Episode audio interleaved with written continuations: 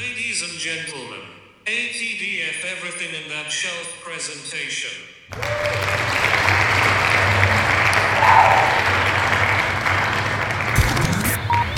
You're now rocking with TDF Everything. Spoiled Rotten.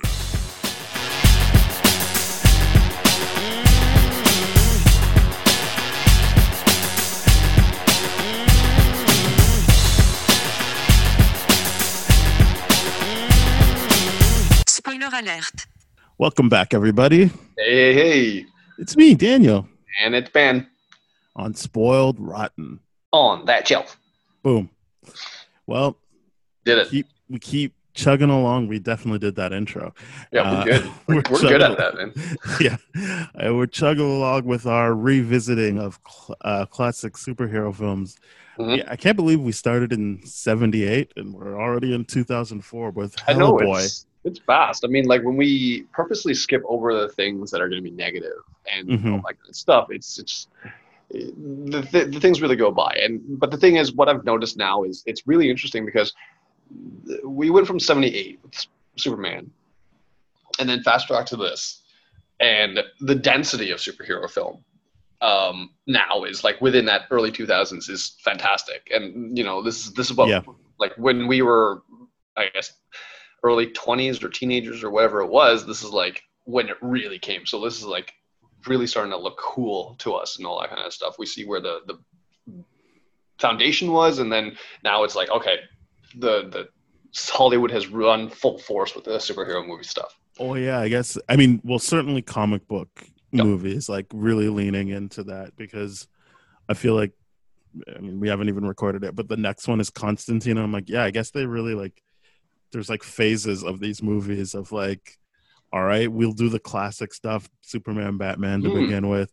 Then there was kind of like, eh, and then there's like the black superheroes with Spawn and Blade coming out around the same time, and now we've hit like kind of like the occult and like not quite like superhero, but obviously super powered and comic Mhm. book with this kind of combo of Hellboy then Constantine coming out at the same time. So it is interesting that there is kind of like these shifts in what kind of superhero stories they want to or comic book stories they want to tell.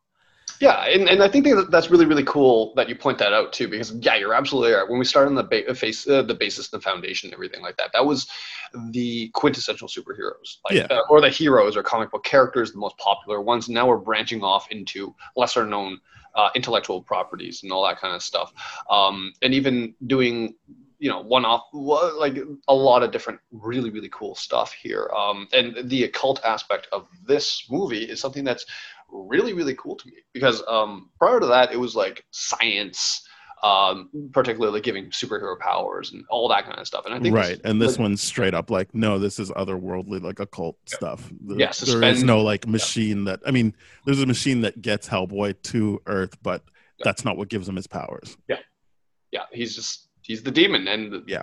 those are his powers so it's very very nice to have like a very straightforward like okay let's because whenever I, I see occult stuff um i suspend the the i suspend a, a lot of the critical thinking aspect of my brain and just go for the ride because a big part of the occult stuff to me is tied up in a lot of culture and a lot of like um you know like for example a lot of russian culture in this one uh, for what's going on um, with Rasputin and all that kind of stuff. And of Mhm. course, it's fictionalized, but because it's um, you know when when we talked about Hellboy, like the the the 2019 Last year one, one, yeah. yeah, the last year one, there was stuff like Baba Yaga, and that's like that is a real like story and all that kind of stuff. So it's it's I suspend that critical thinking part because I'm like I don't know what is real here and what is not and how much of it's fiction, but it's it's nice to see these reimaginings of like, cool, this is what it looks like and all that kind Mhm. of stuff. Uh yeah, I think obviously throughout this, I don't even really remember the 2019 one, but we did an episode on it so people can look it up. Uh but yeah, I think it, it's a, it's a real I was hoping that watching this would make me be like, all right, what works about this movie for me that didn't work for me about the 2019 one? And I think it's just, I just like this Hellboy better. I like Ron Perlman as Hellboy, like just infinitely better. Like there's no, it's not even close to me. I feel like, and I don't, I can't point to a specific thing he's doing. Mhm. I think maybe it's the element of like he's a lot more like John McClane, like Die Hard style. Like, uh, like I'm really good at what I do, but I also don't want to be doing what I'm doing. Like, Right. whereas I felt like the 2019 out, like the David Harbour Hellboy was just kind of like an idiot. I was just like, Yeah. I'm like I don't, I don't know. Like, is he good? Like, he's certainly strong enough to take a beating, but Yeah. like, is he good at what he's doing? I don't know. And yeah, it- like, it's, it shows him struggling a lot. It shows him doing a lot of things. Here is he's just like, oh yeah, like even Abe being like, oh yeah, he, he prefers the the lone tortured hero thing. Like that that's just him. Like let him. well like and it reminds me of the first like in infinity war when um they're kind of like oh no let him have his fun when thanos is Yeah. in quotations getting beat up by a hulk i immediately thought about hellboy and abe sapien being like nah nah he likes this like this is Yeah. his thing like and like i don't know it just kind of a lot of what i like in these comic book movies comes uh not obviously not everything but all, i really like this movie in particular in terms of like and i guess i like it because it wasn't a character that i grew up with or knew anything about before i saw the movie and like i just was all in on this version of the character because i still don't really like love the comic books and i know that Mm. the 2019 version is closer to the comic books Yep. um but like this version i was just like no i like this this is a story about this obviously otherworldly person who just wants to like fit in and have some version or what he thinks a version of normalcy is Mhm. and that was more compelling to me than like Mhm. I'm trying to save the world like he he does that he saves the world on a daily basis but more it's like yeah i just want to like be with this woman i have a crush on liz Mhm. and like hang out with my friends and like yeah he like shaves like a teenager he eats like a teenager basically he's got like i also like his relationship with his father in this more than Yeah, I like that 2019. relationship. Yeah. Um, to me, it, it, one of the things that this film does a lot more successfully is I think it makes the teenager and the, the, the infancy angle of this character, which is essential to him, um, from what I understand from this character and of the discussions I've had with other Yeah. people that really, really, like Hellboy, is that they really like the aspect that he's juvenile, but he's got basically what every kid wants, right? When you're Mhm. a kid, you, you want to be like the superhero. You're, you think you're that. You're, it's it's kind of like, kind of like this dysmorphia kind of thing where you're like, I Right. feel like I'm Superman, but you're like a, a four foot kid, right? Um, here, it's it's I think the the the the decisions like the juvenile aspect of this is successfully done yeah without it making him look like an idiot because that's what the the David Harbour one is. It's like, oh, you just constantly are making dumb choices. Versus this one, he's just like, um, no, I'm doing. A, I get a lot of the teenagery things from it. He's like, no, I'm just trying to fit in. Like, I wish I could change like my face. I, I'm trying that that's a in line my- i really like Well, i mean he i mean i like that he plays it off like i wish i could change this aka like i'm always gonna look this good like Yeah. obviously we know what he means but it's just like he's doing that but like i like i like what you're saying in terms of like yeah he is this adolescent and like it i Mhm. this time i really clocked how much the villain constantly refers to him as a child Yes. like it's never like oh we got to get how he's like yo the child will be there too and it's like i guess yeah he really is this kid but i think what is more successful is instead of his bad decisions like being there to like move the plot forward like it was in the 2019 it's like it is exploring who he really is like yes. A lot of the times I think of, of him being childish is like he's spying on Liz or like Mm. he's got tabs on her. He's like goes out when she's on the date with John Myers. Like he's there to like throw things at them and he's like complaining and like obviously it's a bit on the nose, but like that kid is way more like um adult about the situation Yeah, yeah. than he is. But it's like, yeah, like he just wants to eat some cookies and like spy on the girl that he likes. Yeah, and he, he wants to sulk and he wants to do all those things. And like, he, he- you know, when we first meet him, is like, what? He's grounded. Like his Mhm. dad grounded him. You, you, like you hear stuff like that where you're like, okay, we're really led to believe that this is a kid that we're treating as such, and it does it so successfully too. It's like the idea when he's like shaving down his horns, like to try to fit in. Like I remember just being a teenager and trying to do anything to fit in, right? To Right. and then not really and that spoke to me in this one quite a bit versus Yeah. the versus the the David Harbour one. It just seemed like he didn't want to fit in, and Well, I don't know what the deal was with because I again I complete transparency. I do not remember that movie. yeah, I remember like I don't remember what we said about it. I don't remember it.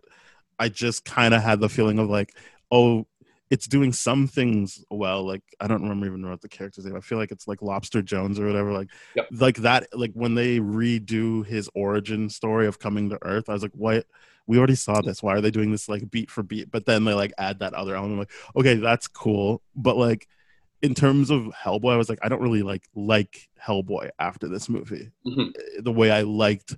Like I was obviously not in enough to be like, oh, I'm gonna read all the comics now, but I was like, oh, I will watch another movie of this. Like I like this character. Yeah. Like, Um, we understand why this got a sequel and why the 2019 one is not. There's no discussion of a sequel there, um, and of course that's that we have to talk about critical Yeah. success, the box office success, and all that kind of stuff as reasons for why. But for, purely from a story writing, character uh, exploration standpoint, this movie I find is much, much more successful in actually being this is Hellboy. He's a flawed character, but you're gonna like him for these reasons, you know, and that worked really, really well here. And I, I think Guillermo del Toro he does a really good job of um, a the visuals in this hold up like we keep talking about like blade that um that fight scene in blade being like oh it's completely cgi and then you start to question what's going like yeah we see the fight scenes here with all the monsters being completely cgi and there's no no, they are they are not completely CGI. they're not oh okay okay so yeah, No, a lot a lot of Hellboy. Like I I think this works exactly the way Blade Two does.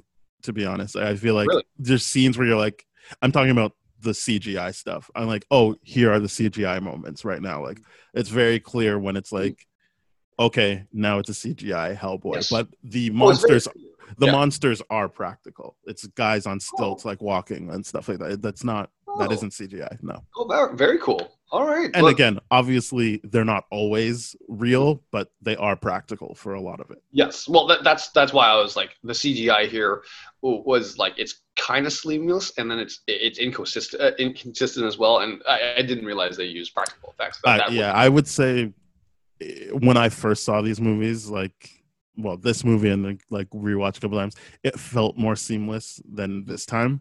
But I, I wasn't too hung up on that. I was like, okay, yeah, great. This is this is where they cut to the CGI stuff. That's it is what it is. Like, what, what am I gonna do? Hmm. I would rather that than like uh, an, uh, like a underwhelming fight. Mm, yeah. Um, yeah, they, yeah, this movie's very, very successful in doing that kind of stuff. I think one of the things that bothered me about this is like I kind of wanted a little bit more of Liz. Um, y- y- you know, like the backstory between Hellboy and Liz, um, which is Selma Blair in this one. Uh, Yeah, She- yeah. I, I think one of the things with Liz's character is that she just kind of gets dropped into the movie, um, and you know, like from the promotional materials and everything like that, you, you would understand like all that kind of stuff. But there's less of a seamless introduction of Liz. It's just like here's Liz, here's the role she plays, and all that kind of stuff. She's got her own story and all that kind of stuff too, and it's wonderful. But it just kind of like she just gets dropped in a little bit, and I, w- I kind of wish the the guy um, that's replacing the dad, um, uh, Agent Myers. Agent Myers, um, kind of has to go on a mission to recruit her. Like I wish that would be. I think that would be a little bit better. I don't know, but whatever. No, It's- I mean, I it would be nice for Selma Blair, I guess, to have scenes like that. But I think this movie, like we talked about last week uh, with um, Spider-Man Two, is about Hellboy, Mhm. and so everything is from his point of view. So it wouldn't really make sense because, like, I feel like even the villains, you don't really spend a lot of time with them. no, you, like you don't really like and i and i don't like what i like about this movie and i i understand that it could be a downside for other people is that this movie isn't really interested in like why do these villains want to destroy the world why do they want to and it's all just they brought hellboy here because of their like stuff and now we're following hellboy and what he cares about he cares about liz but again he can't like because he's been separated for her he doesn't have a lot to go off of other than she was working with them. He Mhm. fell in love with her. She's gone now, and purposefully we'll never really know much about her because she's guarded so she's not talking about what happened to her and he can't get through that. And i that's what i like about the movie is that this successfully works from his point of view. This isn't a story about like oh he put her up on a pedestal he'll never know like it's like he knows what he knows about her. He knows she shouldn't be in these hospitals she's just going to keep running them like he Mhm. actually knows like i feel like she should be with us because we can help her Yeah. with her issues Yeah. so it's not like the peter parker like oh i just like mary jane i saw her act once and like That- thought yeah, she was an angel very- like- I, I i feel i know this person beyond what i see like we've had conversations i feel something for her but because this movie is his point of view exclusive almost exclusively Mhm. there won't be like elements of like what other people f- think and feel if it's not based on what hellboy would know about or care about Mhm. Mhm. so yeah so yes i guess it would be nice for the basically only f- speaking female character to have more to do but i also feel like f- considering she's just there as an object of hellboy's like infatuation Mhm. she still gets a lot like you get a backstory for her you understand like i watching the movie understand why she doesn't really talk to people and why she is the way she is well yeah more than another movie that might deal with this. Mhm. So she doesn't really feel just out of nowhere. It just feels like we as the audience feel the same longing that Hellboy does because she's so guarded and not fully integrated into his life yet. hmm hmm Um, yeah, it's a. But yeah, yeah, that's very, very good point. I mean, it, the movie works from that perspective, like because it's purely from his perspective, uh, and that's one of the things. That's one of the drop-in kind of moments. Um, but if you spin it from that perspective, then yeah, it makes a lot more sense. It's like, okay, yeah, that that, that works. Um, but yeah, like to, it's just one of those things where I'm like, oh, I actually like Selma Blair's character and I really, really want to explore that more and like the complicated history between those two. But eh, you know, the in, in- this context, I guess the dialogue and just like the fact that she's like, "Oh, I left 13 times" and all that kind of stuff is enough to kind of give us that perspective or that history. Well, Never. she's trying to do the same thing as Hellboy, right? Like they both want to feel what they think is normal, and obviously, hanging out with Abe Sapien and Hellboy won't ever feel normal to Liz. Yeah. So that's why she. I mean, that that's what I'm saying. Like, I don't know how much more we get out of it if we see it, and I know that you should usually show not tell, but again, because this movie is so clearly just about Hellboy, I know there is elements of like you take a while to see him, but like everything is all geared towards like this is how Hellboy came to Earth. This is like the person that's gonna have to take over for Mhm. Hellboy's father figure, who doesn't even show up in the second movie. But like, it's all because like it's all surrounding him and about him. Yeah. And so like that's what I like about the movie is that it successfully puts me in a world where I'm like, yeah, I just want to hang out with this character. Like I want to know like I just want to like yeah, I want to know more about him and I want to like see how he interacts with people. hmm hmm Yeah, he's um, he's really fun for that. He's just he's a really fun character, I find. Um, and yeah, Ron Perlman does such a good job with it. Well, yeah, because I was think I was even thinking like I as a kid knew him from the Beauty and the Beast show, which is a different in my memory, who knows, is a different version. Like it's not the same thing as this Hellboy. But then the other things I know him from are Blade Two and Sons of Anarchy, where he's playing like this extreme asshole, Yep.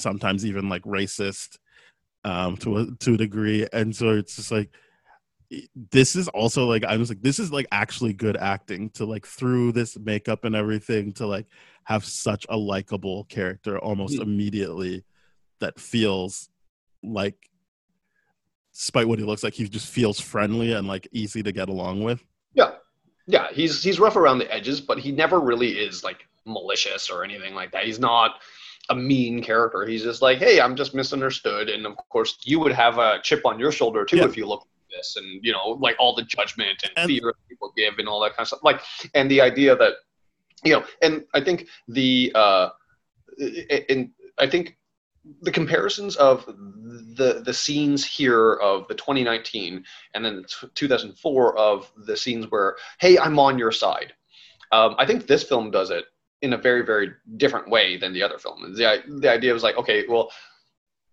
the other film, even the policeman knowing that he's on their side and still firing a shot and all that kind of stuff, and being like, what the hell kind of deal.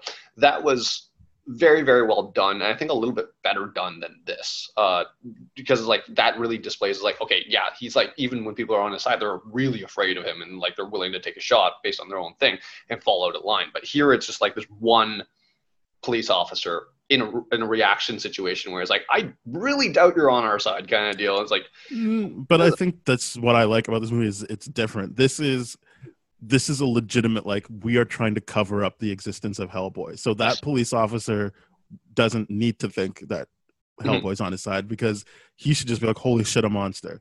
Mhm. Whereas in the other movie, it was unclear to me how much cover up they were doing.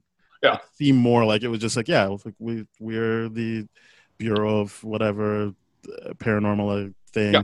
And I'm like, okay, but like this movie, I like, and I don't know if that even follows into the second movie, but this movie, I liked. I thought it was fun, like that you have that Jeffrey Tambor character. Unfortunately, it's him, but like the character is, um, this great like comedic element of like the guy that like even the fact that he goes on the mission with them like you think like oh what a pencil pusher idiot that's like just like but it's like no like this guy's also dedicated and his role is to play like the like antagonist on tv and be like oh okay yeah hellboy of like there is no such thing. This is crazy talk. And like i like that. That's something better for me that it's like this is actually something that like feels more realistic like that there could be all of this going on. It's just Mhm.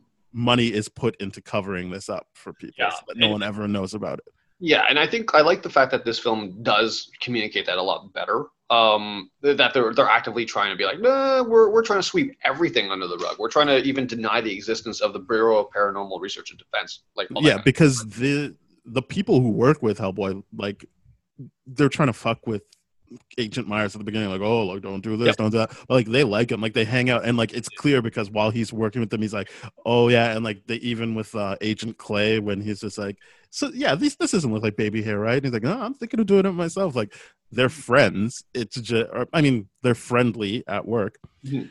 but like there is no it's not in question whether or not he's on their side. They already they anyone who's working there knows he's on their side. It's just if he's out in public no no one would be like oh it's like is that hellboy the good guy it's just like no there's like sightings of him and he would be just like bigfoot to them like Yeah, holy and- shit and I really like how they did that. Uh, in the beginning, that's one thing I didn't really remember or recognize. Um, is that when uh, they had those the, the National Enquirers, like those kind of like uh, news headlines and all those kind of things, um, to build into that Jeffrey Tambor scene where he's like, of course this is fake. Like this, is, come Mhm. on, wake up, guys. Like let, let's be real here. Um, like it, it really adds that depth to it. It's like, yeah, we're we're coming from these are the reports coming from these sources and all that. So there's an active like, okay, yeah, we're we're covering this up, and then they're like, well, uh, what does he say too? Something like, why are all pictures uh, right oh they're out of, out of focus or something like that? And I'm just like, that's a funny thing because it's just like, yeah, like all UFO things are.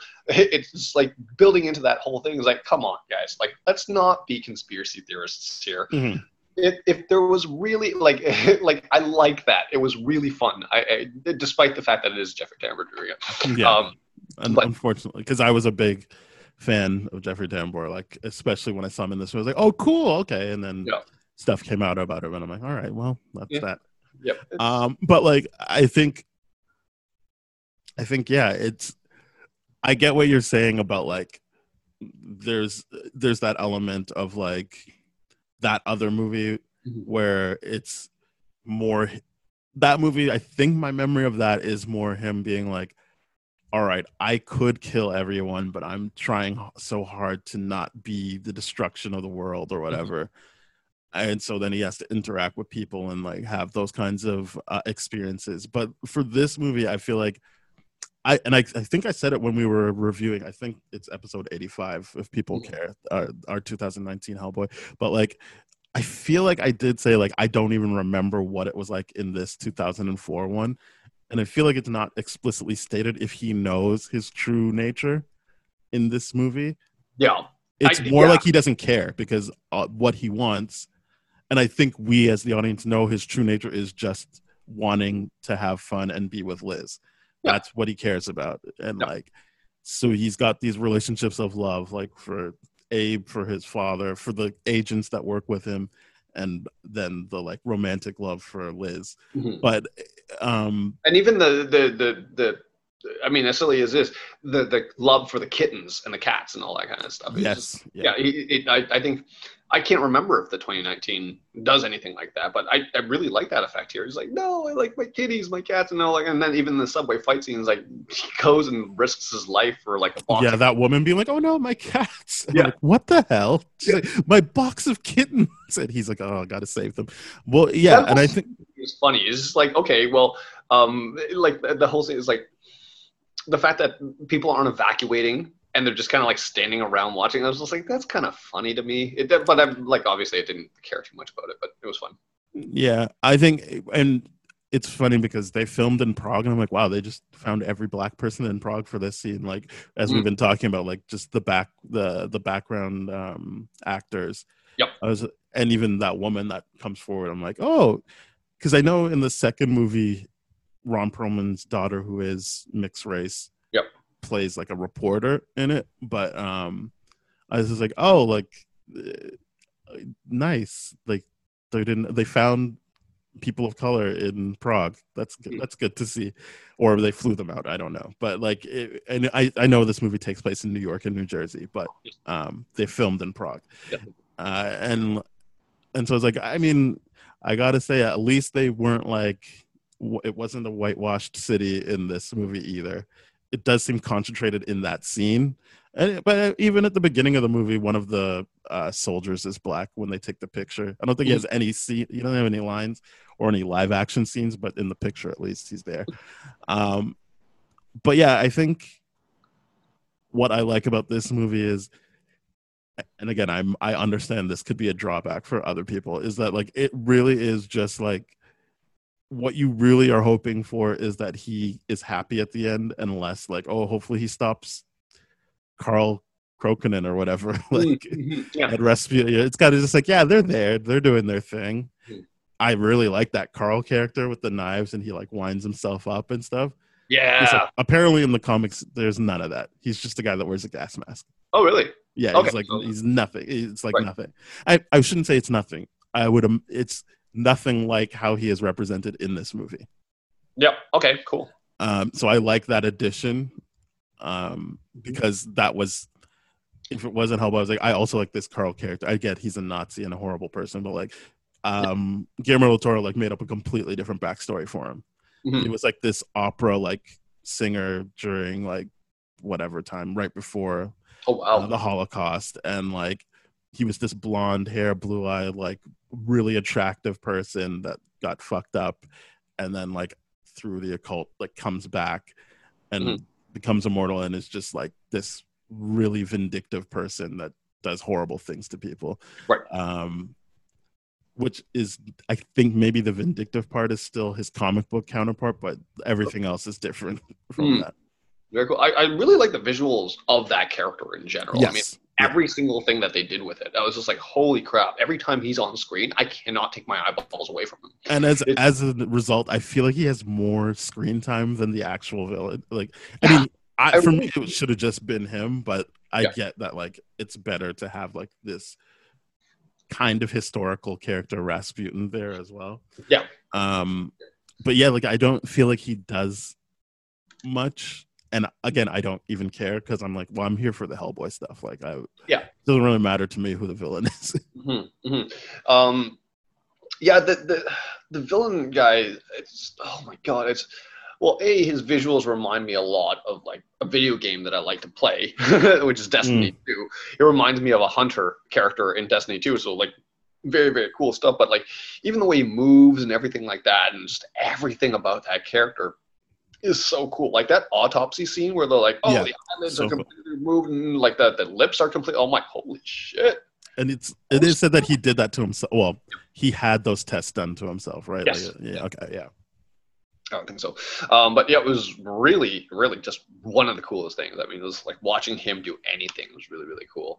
Um, so yeah, it was it, it- when he was incapacitated or died the way he did, I was just like, oh man. But I also felt like he'll be like he could come back because he died the same way before, like when they do the flashback, like he got impaled, and it's just a matter of that Rasputin guy. I guess maybe they're saying that Rasputin guy's dead, but I feel like it's a comic book and they could figure out a way. Yeah, I, I, I mean, it, it seems to me like they're really, really dead. And here, so here's the one thing I was thinking, and this is really, really funny to me, is this like with all the occult stuff and all that kind of stuff. Um, like the one scene where the, he's originally fighting the hell dog in the subway and all that kind of stuff. I was like, just tell me how to kill it and all this kind of stuff. Um, and they're using, uh, and he kills him ultimately with the, the subway track, uh, all that kind of stuff. I think it's really, really interesting the idea of like, okay, these are really, really old monsters that way back then terrorized and we couldn't kill anyone, but now the technology is like, no, it's actually an equal fight now. Like we can Mhm. actually take people down. We don't know the weakness, but now we do. It's a very interesting thing. But then that spiritual side where it's like, okay, well, the one soul becomes two, and then they just kind of split into those like the, the egg things. I'm like, this is really, really cool. It's just a very good visual, and I like it a lot. I do like that that the that at the end Liz has to basically burn the stockpile of eggs that they had. Mhm.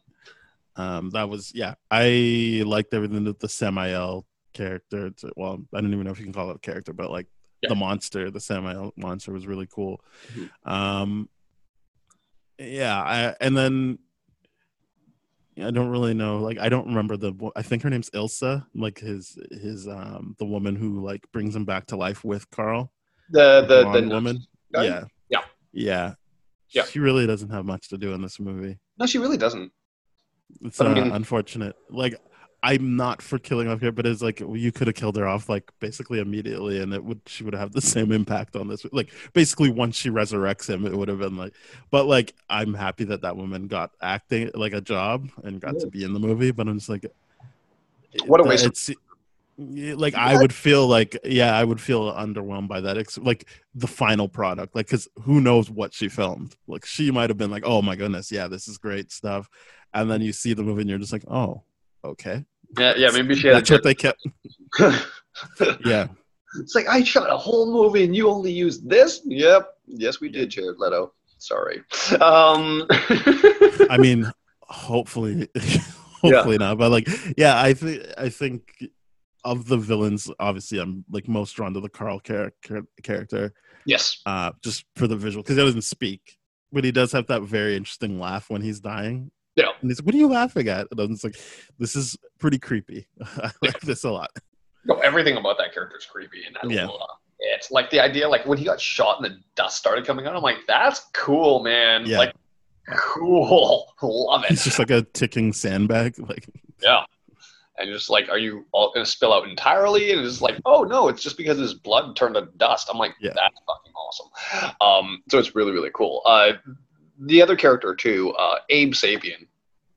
I really enjoy his character here. I really like. I like what he's capable of doing, Yeah. and I like that he wasn't like also super powered. Like that scene where Hellboy has to be like, "Hey, like hold this. This will keep the bad guys away from you," Yep. and it gets lost, and it cr- creates that tension. But then like the payoff is like, "Oh no, he he will get fucked up. Like there is Yep. no like he's not gonna like superpower his way out of this." yeah, I really liked his character from the perspective. I was like, no, he's purely intellectual. He's not someone that can, you know, manipulate water in a cool way. He's Yeah. not an overpowered character, and I really like that about him. So, like, when he gets like in that scene, I, a, I want to talk about that scene because I think it's really, really cool that um, that underwater scene. Um, let's because I, wanted to talk about that and the visuals of that underwater scene compared to Aquaman and all that kind of stuff, right? Because in Aquaman, they made such a big deal about how do we get over this like hurdle, this like crazy hurdle, and I'm like, wait a minute, Guillermo del Toro did it pretty successfully.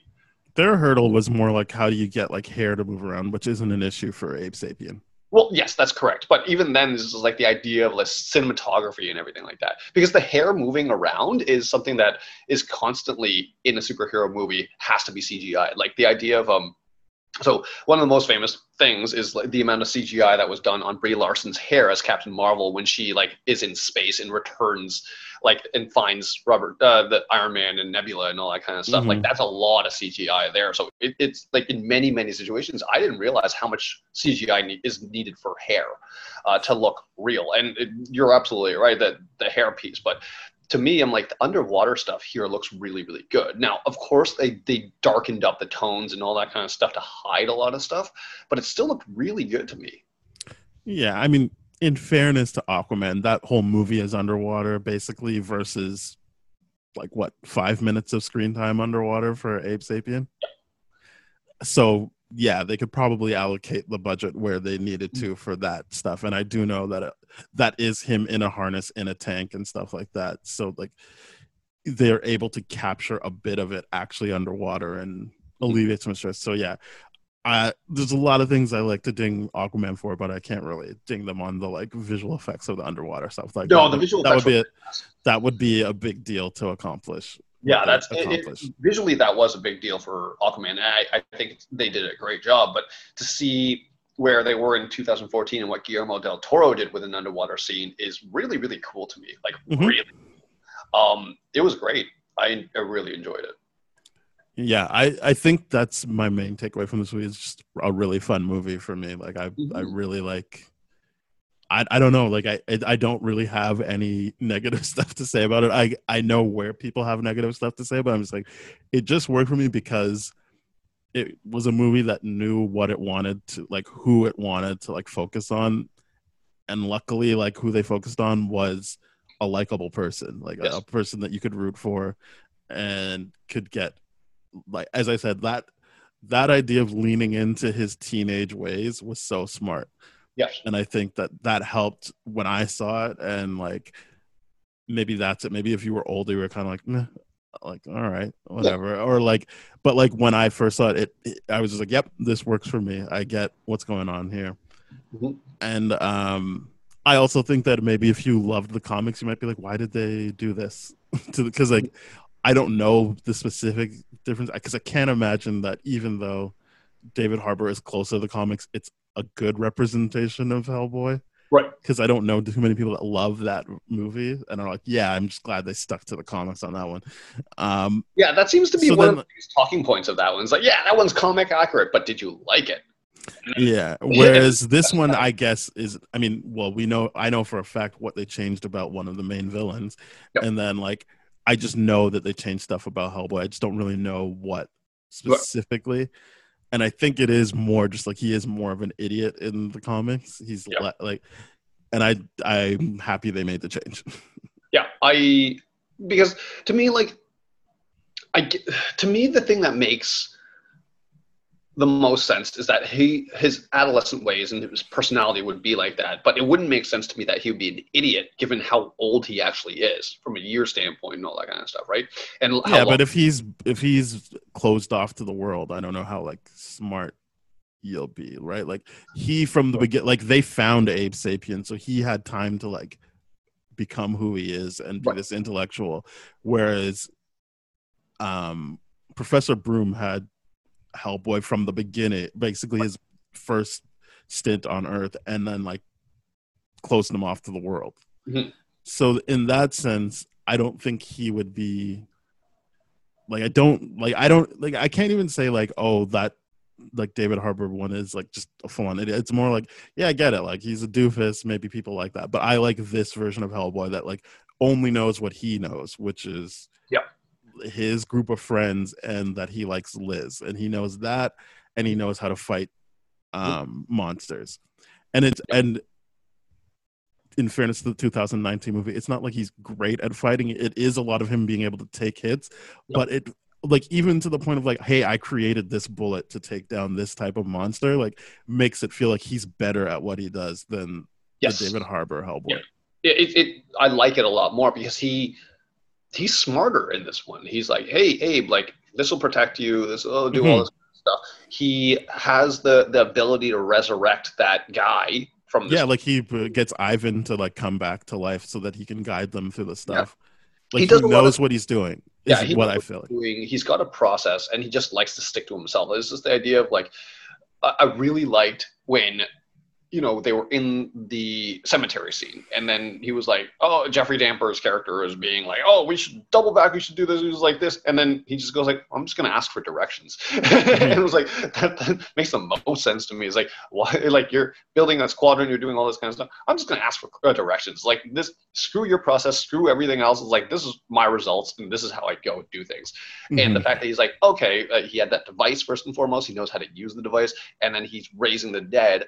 It's just like to me this is a, a hellboy that has done this for a while has learned a lot of different things about the occult and all that kind of stuff and will use them but he still enjoys the toys that he has which is the Yeah. guns so i really like this hellboy a lot more because i can't for the life of me see the david harbour version of it having those kind of skill sets too it'd be, it'd be mismatched almost I mean, honestly, he could have had the exact same amount of skill sets. I just don't remember. Like I was just didn't care. like it. It didn't work for me. Yeah. Um, I want to talk a little bit about the love story that's between Liz and uh, Hellboy, and I, I think it's really really fun because um, I think well I, I'm looking at this the the Wikipedia page on this and.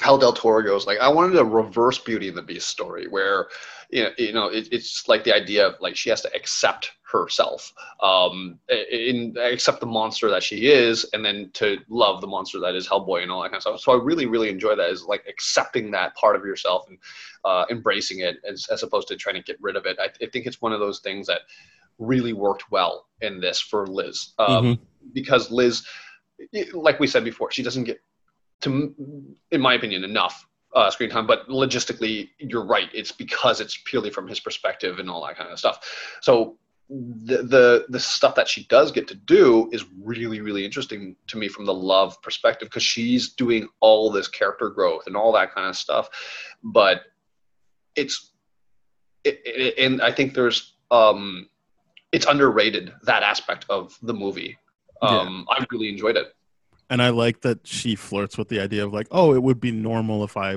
was dating Agent Myers. Like, she Yes. because like when he sees her for the first time, he's like gobsmacked, and I guess she's kind of like, oh, nice, like finally a human that likes me. Mhm. And then they go on their date.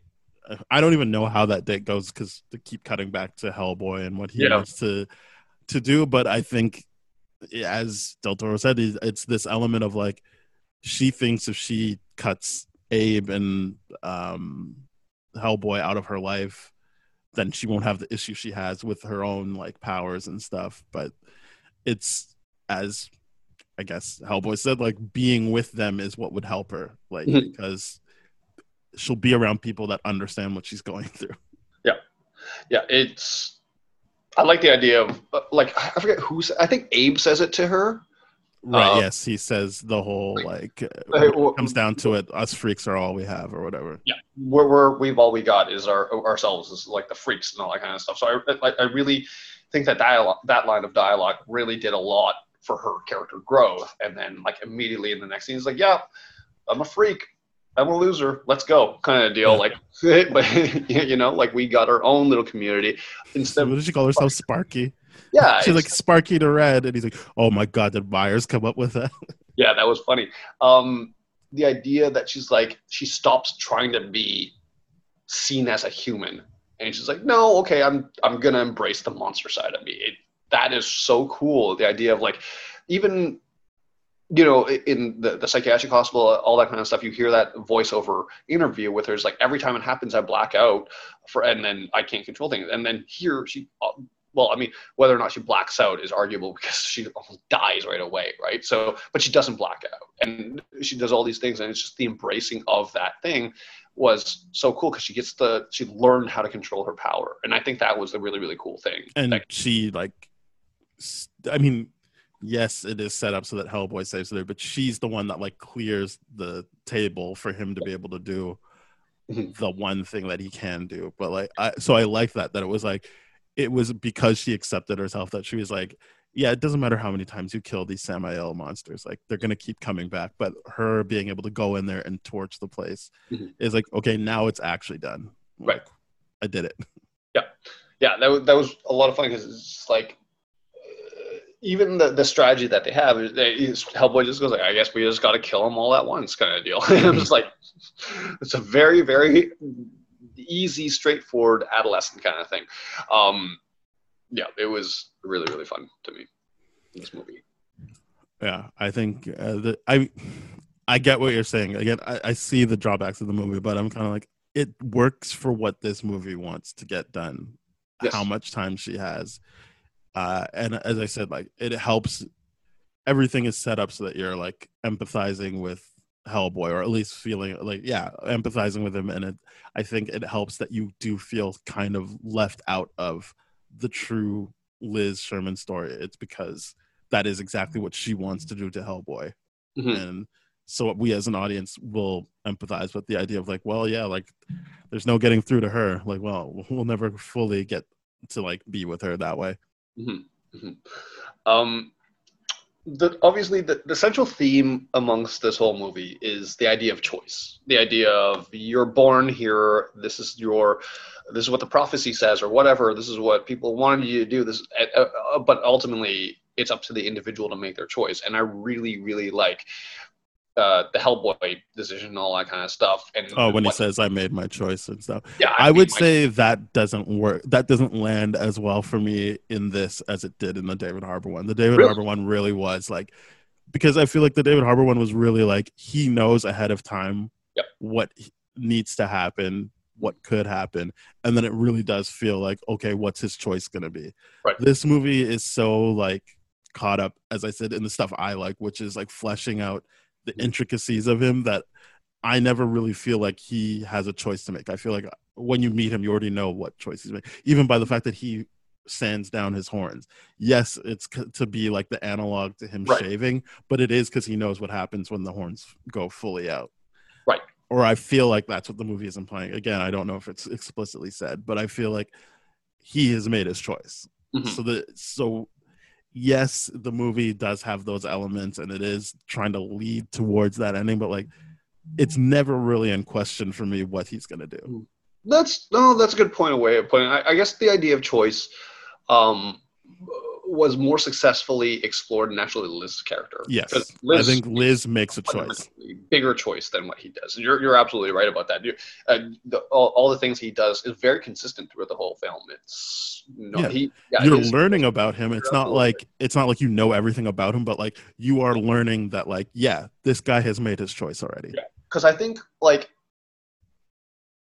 this film, especially in the Rasputin scene where he's chained up and Liz's like uh, soul is being sucked up or everything like that, uh, uh, like it makes me feel a little bit confused as to how much he knows about himself and his own Mhm. prophecy because Yeah. it's like oh you can try all you want you can't break those you'll chains never break it yeah your name and everything like that and you say your real name and he says his real name so it feels like there's okay a, what he does say his real name he does He okay does. then i feel like he knows because that's that's what i was gonna say there's the scene in the alleyway where rasputin's like i know your real name and he just shoots at him like name this so i'm like i feel like he- if he doesn't know his true origin or like his true nature he doesn't care it's what, what i was saying like Right. there is no real choice whereas the david harbour mo- movie makes me feel like there is a bit of back and forth for him on like all right like what's what what should i do here Right. Um and this one it's like as i said like that rasputin scene where he's like oh i know your true name and he's like fuck off. I like i name this and he shoots at him. I'm like he didn't even out for a bit be like oh like does this guy like know who i really am? Like Mhm. oh has my dad been lying to me? He's just like no fuck off. I don't i don't need that in my life. Yeah. And, and, and that's where it was just like I, through talking it here it's just one of those things um, that uh, kind of seems like eh, oh god where, where are my words for this? The idea of choice here you're absolutely it's, it's secretly low key there's more successfully things done with liz uh, liv's character despite the fact that she has so little screen time and i think that there's a big testament to that. Well i'd say she has not a lot of lines. I don't know if she has so little screen time. Like she definitely has more doesn't screen time than rasputin. Right. and, and who is the main villain Yeah, that's fine. Yeah, I mean, the Rasputin thing is just it's it's so straightforward. It's one dimensional. He's like, yeah, I want to destroy the world. And I'm like, all right, sure, great. Yeah. The- because the movie never really makes it feel as i said like it's never really set up to me like and i'm saying this as a positive for the david harbour one like that one is like okay is he going to bring it like it really makes it seem like maybe if he did destroy the world things would be better like it, like there is that element of like he could think that way like oh maybe it is better if i just destroy everything and then Yeah, like, start I- again and like what I do remember from 2019 one is that that, that choice is like, hey, there, there's a little bit more of an emphasis on that. It's like, hey, if I do destroy everything and rebuild, would it be better? Like, and yeah we're and it's a very interesting thing. It's just like we're always as individuals criticizing and critiquing like everything that happens. But if we were to run the show, would things actually be better, or would it just be better for one person? Mhm. And that's usually the case, right? And I, I think the 2019 one does a better job of exploring that, despite what I remember from it or what I can't. remember. Yeah, I think that's. um, I could be wrong. I feel like that's my memory of what works about that movie is that there is an element of like, okay, I genuinely believe he has to make a choice here, Yes. and I don't feel like this that Ron Perlman's Hellboy cares. Like, I think he's just like, no, I already know what I want out of life. Like, that's this. is This is a distraction to me. This is, or it's not. Maybe it's not a distraction, but it's like, yeah, this is my Thursdays. I have to stop the end of the world. I have to stop this kind of stuff. Like, I don't. This is not what I'm worried about right now. Uh, at- to the and I keep going back to that Rasputin scene where he's just like, no, like I'm just gonna shoot you. I, there's there is no conversation here. I don't care. And you said that he says his name, which I think I remembered. Yep. But it's like, yeah, like it, it seems like he does know what his true nature is, and he's just like, but I don't want that. So yeah.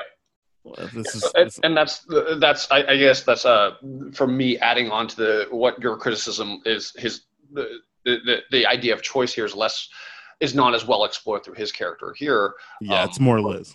Yeah, it's it's much more Liz, and yeah, it, it is that. Um, yeah, I uh, so I also want to talk about briefly um, because I love this actor, uh, John Hurt.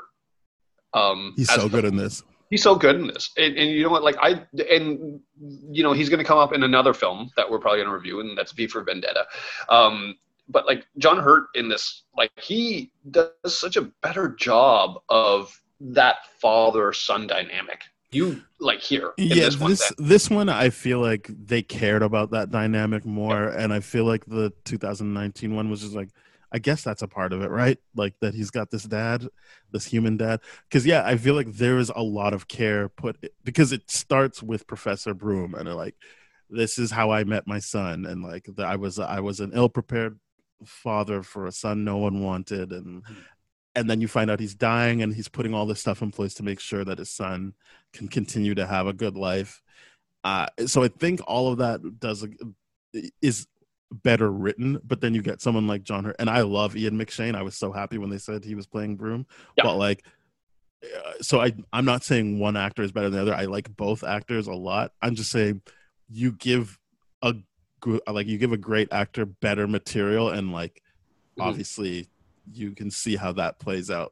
Then if you give a great actor kind of like a I don't know. Hopefully you make this better material. yeah I, I yeah john hurt is just, well obviously because he's he's gone now he died of pancreatic cancer in tw- uh, 2017 um it, it's it's like his voice is just Such a great voice for it. it's a fantastic voice And I even like the young person that got to play the young version. Like I was like, yeah, that I see this as the young John Hurt. Yeah, Yeah, absolutely. Like that casting was fantastic. I really, really enjoyed that.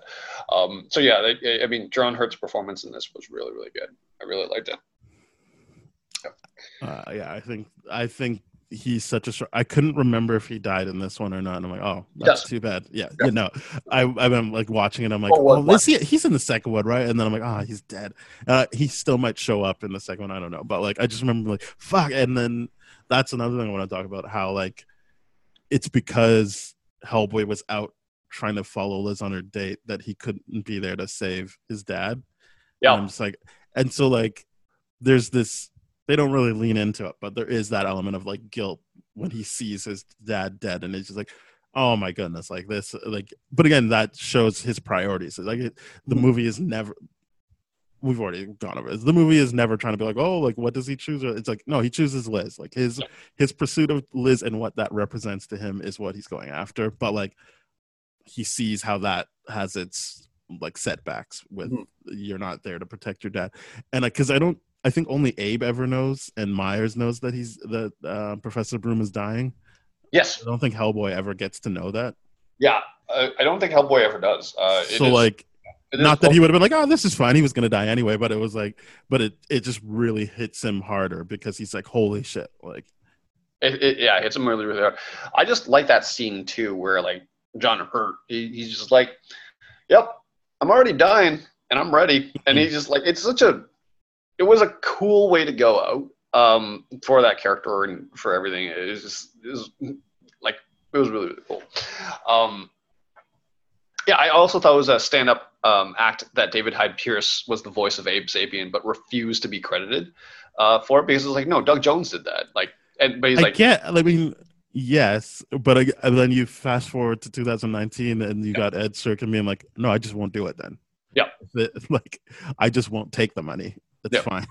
Yeah, it, it's yeah, it's just like yeah, I'm not gonna do this, and then someone ups. I'll gladly take the money. You don't have to put my name on the movie, though. I'll mm-hmm. gladly take the money. Though yeah, that that's a that's a funny thing here. it's You- not like it. No, and like, look what happens. It's not like people are like, "Oh, Doug Jones did that," and people have been, no, actually, it was everyone knows who did the voice this time. Yeah, Like, it's- even it's with him saying, "I'm taking," yeah, it's even though really- he takes his name off the movie, everyone knows who does it. I, I thought that was an interesting thing. I'm like, out of respect, but you still did that. Um, but yeah, and, I mean, it's it is what it is. I mean, I'm not gonna. If I was in his position, I wouldn't turn out a paycheck. Um, I'm not. I'm not saying he shouldn't have taken the money. I'm just saying I'm not gonna also like compliment him because I'm like, okay, Yep. Yeah, I mean, he still did it. Like, you still technically erased this person's perform like not performance because the Abe Sapien and Doug Jones is such a physical performer that like Yes. you could never get rid of that element of him. But it is kind of like. I mean, you went from Doug Jones to David Hyde Pierce, who sounds like Doug Jones. So I don't really like. What was the point? Like, it's not like he See, sounds. I don't so. actually know what Doug Jones sounds like. Well, I- he's he does the voice in the second movie, so you'll hear it. Oh, okay. But like, um, they don't sound that dissimilar. Like, yes, Mm. if you're listening for it, you could be like, oh, he sounds a bit different. But like, if you were just to play their voices back and forth, and you wouldn't be like, that one's definitely David Hyde Pierce. He's Mm. base like they basically sound the same. So it's like. Okay, great. You didn't put your name on it, but like that's not really how I'm gonna remember. I'm just gonna remember that like you did it anyway, and good for you. But like, you also don't really get a sticker for that. Yeah, that's true. Um, yeah, and, and of course, Doug Jones, he's done a, a lot of other comic book stuff. Um, uh, notably, uh, Hellboy 2, where he's in, uh, he's in, of course, Del Toro loves him. He uses him Yeah. in Water, Crimson Peak. Um, but of course, uh, the other kind of roles, uh, Tank Girl um, and uh, Silver Surfer in Fantastic Four 2. Um, Where, but that one made sense where they replaced his voice with Laurence Fishburne. I'm like, okay, that's a different voice. yes, that makes sense. That that was like, oh, I mean, it still sucks for Doug Jones, but at least I can see a studio exec being like, well, we can get Laurence Fishburne to do the voice, so Yeah. that's what's happening. Hmm. Yeah, it, like that. I didn't realize that Doug Jones's voice and David Hyde Pierce's voice were very similar. So that, yeah, because I'm just looking at the um the the Wikipedia part where he's like, oh yeah, I have to make that part. Um, like the, the physicality of his acting, like is really, really, really good. I love the physicality of his Yeah. acting. And So- he's uh, he's on Star Trek Discovery. Yes, I've seen the first season of that, and he's good on that. Yep. But uh, and he gets to use his voice. But um, yeah, I think he's a great actor, especially because he can do the physical stuff. Mm. But yeah, his voice is not that far off from David Hyde Pierce, so it's kind of like I get it. He's a name at the time, I guess, because of Frasier. Sure. But like, okay, it's like sure. Yeah, it was a bit uh, bit odd, but yeah. Um, what were some of the things that didn't you didn't like from this? I don't have anything. As I said, Oh. I just I just like this movie. It it Yeah. held up. Everything that I was looking forward to held up, Hmm. and I even got a little bit more out of the father death scene this time, just because I'm like, oh yeah, like this is this would really hit him hard because like for him this is completely like, oh this is my fault. Like I could have been here to stop this. Yeah. Um, yeah, that that that scene was yeah, it's a very interesting scene from that perspective because they, I, I, you think they play into that guilt thing a little bit, but they don't, and I guess they don't No, they have don't. enough time to explore it in the rest of the movie, anyways. So it's just kind of like it is. It's a bit odd. It- It's a speed bump. I would say, yeah, that's something they probably could have done better. But yeah. but even then, just like- realistically, I still enjoyed it. Everything that I enjoyed the first time. Yeah, and and like it's it's.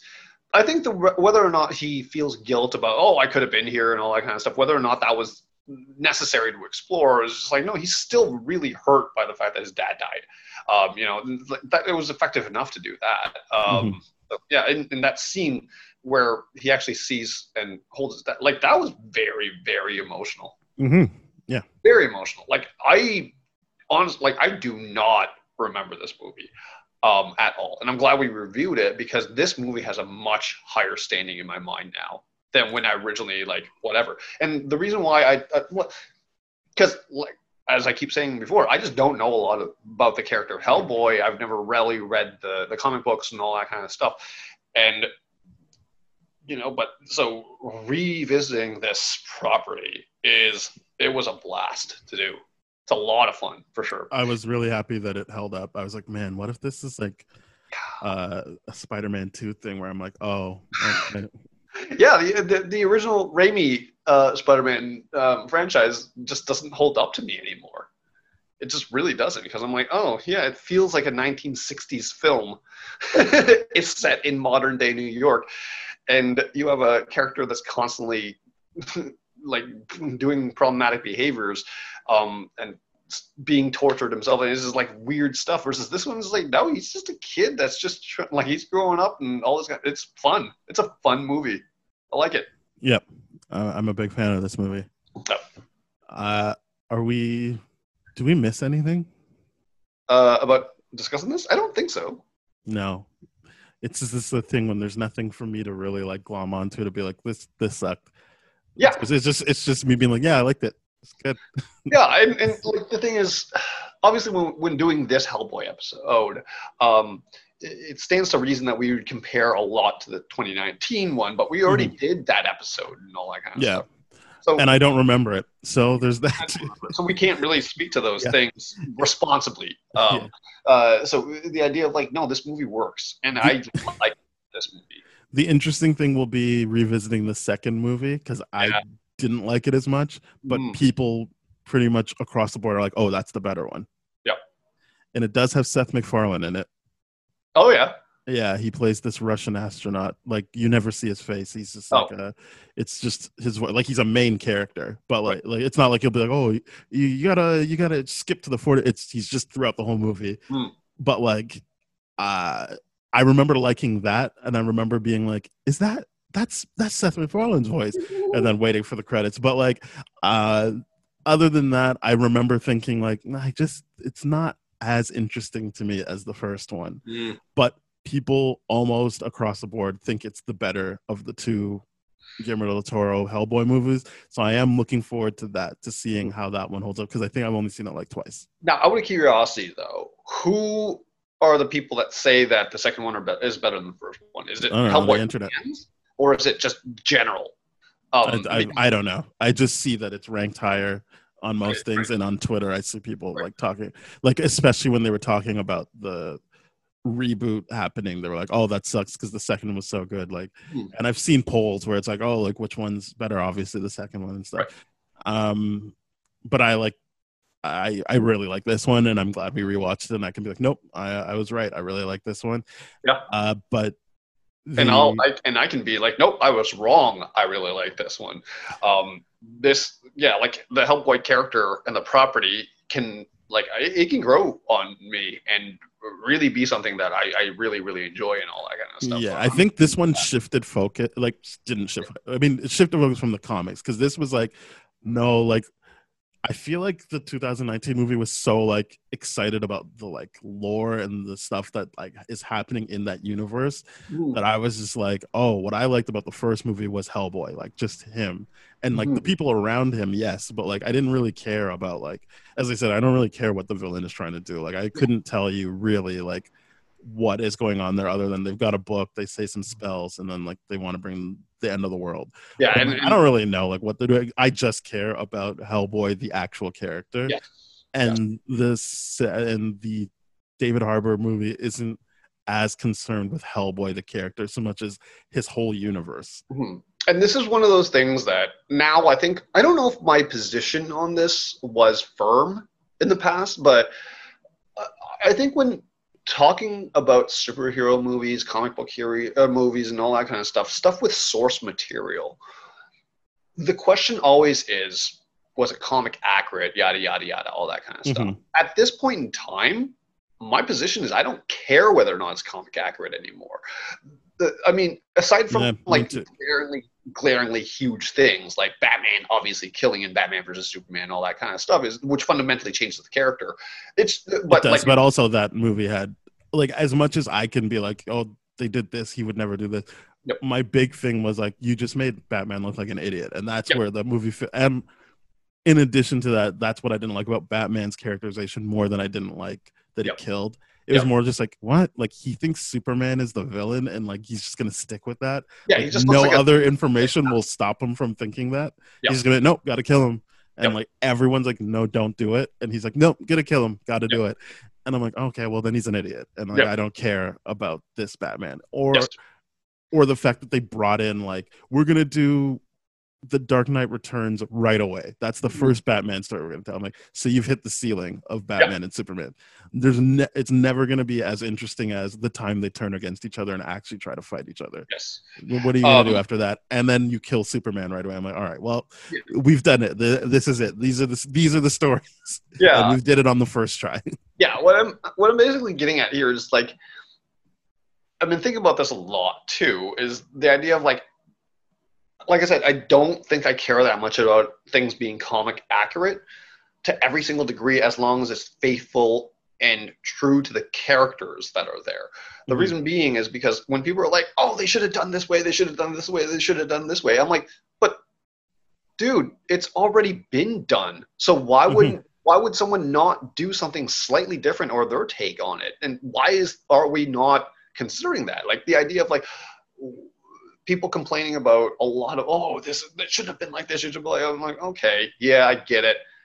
You're upset but you still have that original property. You Mhm. still have that. Why is it like it doesn't ruin that. It doesn't do anything I'm a big believer in it doesn't matter like if they do Yes. remakes or whatever like I can st- uh, if you're telling me this is going to replace in perpetuity like my Batman 89 Blu-ray and DVD are going to suddenly switch to only Batman versus Superman then yeah I'll be upset. But uh, that's not the case. I can still or with Yep. the Ghostbuster stuff like I can still watch the Dan Aykroyd uh, Bill Murray one. Like it doesn't matter that they did a Kristen Wiig and Melissa McCarthy one because that that change. exists outside of the stuff that people say they love and is genius and is nothing like the the female one yeah. Which I don't necessarily agree with but it is what it is. I I think that like it it's just a it's a weird thing but you're right. Like I think the MCU proved that to me is that like yes. for the most part like they're doing different versions of these characters.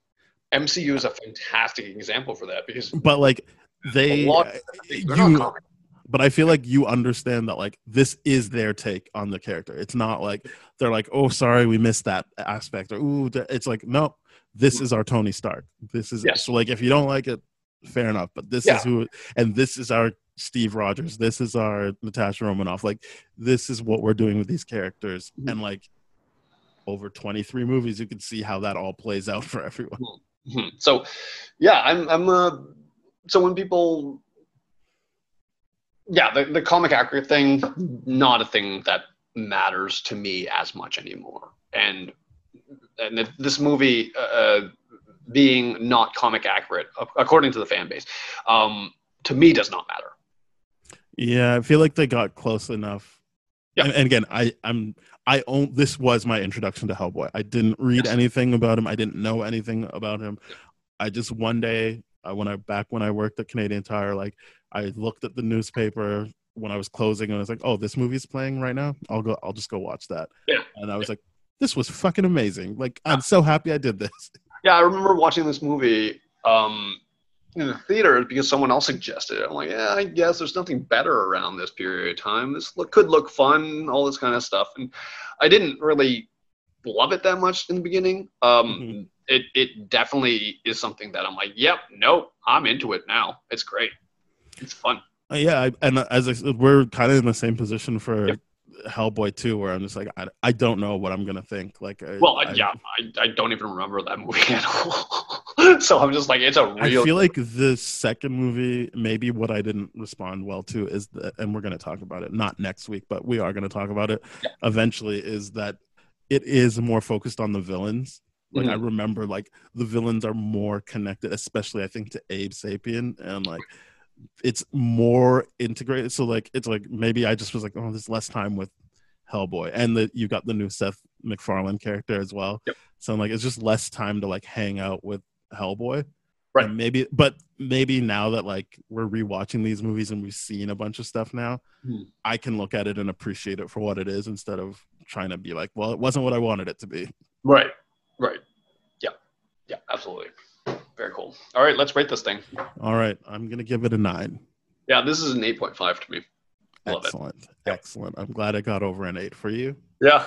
Um, but I yeah, was really surprised it got over an 8 for me. To me, like, I, I was going into this movie being like, oh, I didn't like it the first time. What's going to happen? Yeah. I feel like I don't want to just shit all over it, but I'm like, I'm glad we did this because this is a cool movie. It's fun. yeah, it's really cool. I'm I'm glad they exist. Yep. Um, as I as we said, that the David Harbour movie does not erase my No. enjoyment of this. It doesn't Correct. matter. Um, I'm very excited to do the Hellboy 2 episode because I want to go uh, much like the fan base be like, well, if it was so liked by everyone and all that kind of stuff, why didn't it get the third that Ron Perlman is dying? Oh, it just didn't didn't Yeah. make money. well, yeah, it's just, yeah, that's a big. Well, Yeah. what I mean by that is it didn't make money, so why did instead of a third, why was a reboot decided? You know what- I mean? It's just like, well, you Well, it's because then you can be like, well, now we're doing it comic comic accurate. oh, Um, and that was the complaint of the first go around, I guess. I don't. I'm just saying, like, enough time had passed in between 2008 and 2019 that they could be like, all right, we're doing it again, and this time it's closer to the comics. It's gonna have these characters. Like, I can see people being like, okay, I'll go watch this, and also all the people who probably didn't pay to go see the second one Mhm. Are like, there's a new group of people they could market it to. Yeah, and I think I think I guess the way for the justification for the reboot was the idea of like this film had to go through a lot of barriers. Uh, It was also cheaper to make, wasn't it? Yeah, it was. Uh, the budget for this, I think, was sixty-six million. The box office did Were you ninety-nine. talking about the Guillermo Toro one? Or yeah, the- yeah the, the, this current one, two thousand four. Um, I, I don't know. I'm, I'm talking about the David Harbour one. I feel like was just made cheaper, Uh, let's take a look. Um, and maybe not cheaper than the 2004 one, but cheaper than the other comic book stuff that's being put out in the. uh, the but yeah, yes. So the budget for the David Harbour one's fifty million. right. So Which yeah, probably is is probably is cheaper than what the. Wait, you said this the first one was 60 million?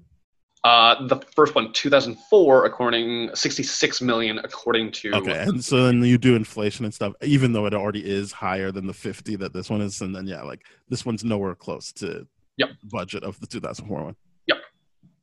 Yep. Um, so yeah, uh, but I, I guess because, like I said, uh, this Hellboy had to do a lot of jumping through hoops because there was a lot of hatred at Hollywood uh, against these these kind of movies back then, right? They really, really didn't want these kind of things coming out, and uh, Del Toro he did such a good job with this that it really did help expand and blow up that world. And I guess when when Iron Man one comes in the MCU and they're like, oh, we're building a bigger world with all these connected things. Now Hollywood just kind of signed on right away and just kind of pushed and went crazy with it. Uh, I will. We didn't say this earlier, but it is important to note that the studio really wanted Vin Diesel or The Rock for Hellboy, Oh, really? and then when Guillermo pushed back on Vin Diesel, like, "Fine, he can be Abe Sapien."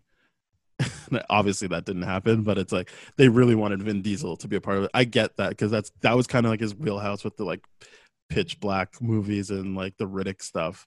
I could Right. see them being like, "Oh yeah, it's that dark, uh, some kind of otherworldly stuff. He he knows that shit. Put him in it, but I'm glad they stuck to their guns and got Ron Perlman. Yeah. Uh, and I think they said that Guillermo del Toro showed them early stuff of um, Ron Perlman in Blade Two to be like, no, he can do this. Like he's he's got the charisma to do Right. this. And they're like, all right, sure, whatever. Uh, but I do feel like that also goes to them probably. Funnily enough, even though they were just going for bigger bigger names or like bigger guys, Mhm. that probably would have played into the more comic accurate version of him of the like just more the battering ram type guy and Mm. less the personality. Yeah. If you're doing Vin Diesel and The Rock, because I don't think The Rock back then was doing like nuanced performances. And I'm not saying he wasn't capable. I'm saying they Right. weren't hiring him for that. Yeah, he that- was. He fit a very specific thing that Look, yeah. wanted at the time. Yeah. and he did that, and I'm glad that The Rock was able to break out of that um, typecast kind of position that they wanted. Like basically the muscle guy, kind of like whatever. But so I'm glad they really, really did change that up. Um, I'm just looking yeah. at right now um, what uh, the acting profiles between uh, Del- uh, uh, Perlman and um, uh, Vin Diesel at the time. Because to me, I'm it, it, when these casting things always come up, the studio wanted this, and like this director wanted this. I always think about okay, well, if the studio is so insistent, is it primarily because of a uh, well, to me, it's all about a money thing, right? No, like, it's Fast and Furious money. And um, no, that- what do I mean? But like Vin Diesel was Vin Diesel more recognizable than Perlman? because of Fast and Furious. He was, yeah. So that so they were like, okay, well, if you're gonna do this, then do it with Diesel because that way we can at least make more money. Because yeah, wouldn't he would have had Fast and Furious, Triple X, and like Riddick movies by that point? yeah. So he so yeah, so he had a, a lot. So um, I mean, I, I don't think a lot of people would be like, oh yeah, he was an Iron Giant. you know what I mean? Um, but he did do some stuff uh, around then, and he was becoming a big star with yeah, 100% uh, Triple X, um, the Riddick stuff, and uh, yeah, all Fast and Furious was definitely there. Um, you know, it, he was he was becoming a star around that point in time, and it makes sense why they would want him. Um, oh shit, he was in Saving Private Ryan too. Yep. Diesel, great in it. Yep. Um, yeah, no, I I get the push for Vin Diesel. The Rock seems more like we just need a look Mm, yes, because I'm thinking they're thinking of like Scorpion King type stuff. Right. Uh, but I'm like this uh, as the David Harbour movie proved. Like for me, Hellboy doesn't work without Ron Perlman. mm, he brings something to it and again it's not even like i can point to other performances like this like i feel like he's genuinely different as hellboy as he is in like blade 2 and uh sons of anarchy of the other two things that i've spent time with and have seen yes. um yeah, he, he works as Hellboy. He does. There's something, and you're absolutely right. If if and and this is something, it, would require me to do something that I don't think I'm willing to do, which is rewatch the 2019 version and do a side by side comparison between Harbour's performance and Ron Perlman's performance. But well he's screwed because what is he like he can't just copy what ron perlman did yeah, he as as like a professional he'd be like i need to do something different Yes, of course, and we everyone would expect him to do something different, not copy and emulate what Mhm. Perlman did. But you're right, though. Like with David Harbour's version, it wasn't his fault in his acting. It was just the way he the, his character was written as an idiot. Um, that made it less enjoyable for me. Um, that and it's apparently like that was a shitty set to be on like the director producer him nobody got along right. so i think that movie was kind of like i think more of the reason that movie's not getting a sequel is because they're like well now we got to find other people to like make this Mm, like maybe i don't mean david harbour i'm like i'm sure that means a new producer a new director type situation Mhm. uh, to do this again. Yeah. but uh, yeah. So yeah that's uh, that's this is our hellboy episode. It's, is what i want to say. Yep. i'm glad you liked it. Uh nine from me 8.5 from you. Next episode is constantine i am not looking forward to it but i hope that what happened with you for hellboy happens for me with constantine so I am looking forward to the Constantine because I've actually never watched Constantine. Mm. I did and I do like love it. Keanu Reeves. So I to hope me, I'm you gonna- like Shia LaBeouf. um, that is a hard sell. so I like Shia LaBeouf. I, I'm here to say I like Shia LaBeouf, but I don't think you do. So good luck Well, with that.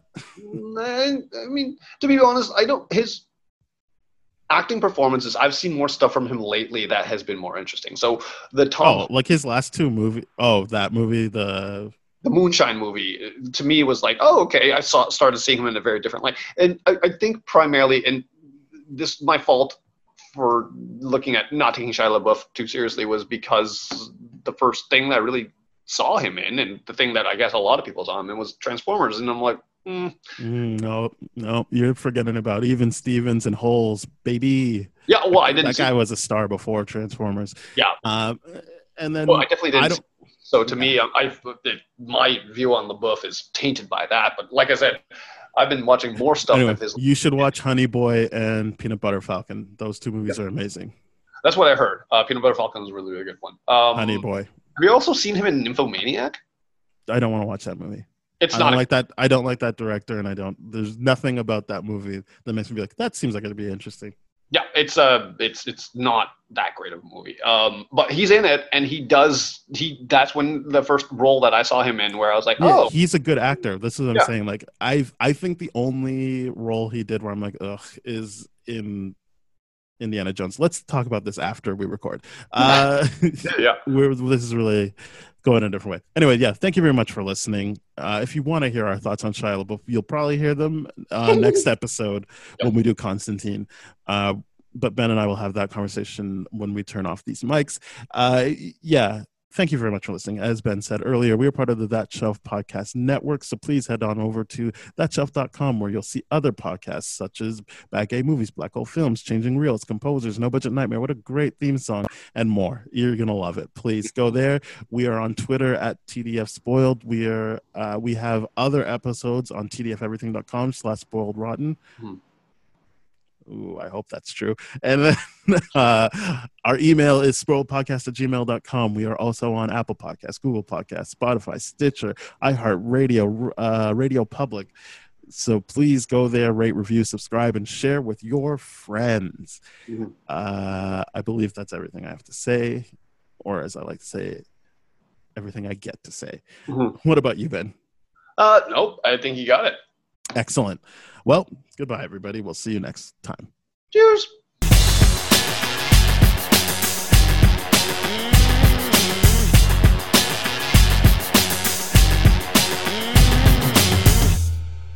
This has been a TDF Everything production, brah.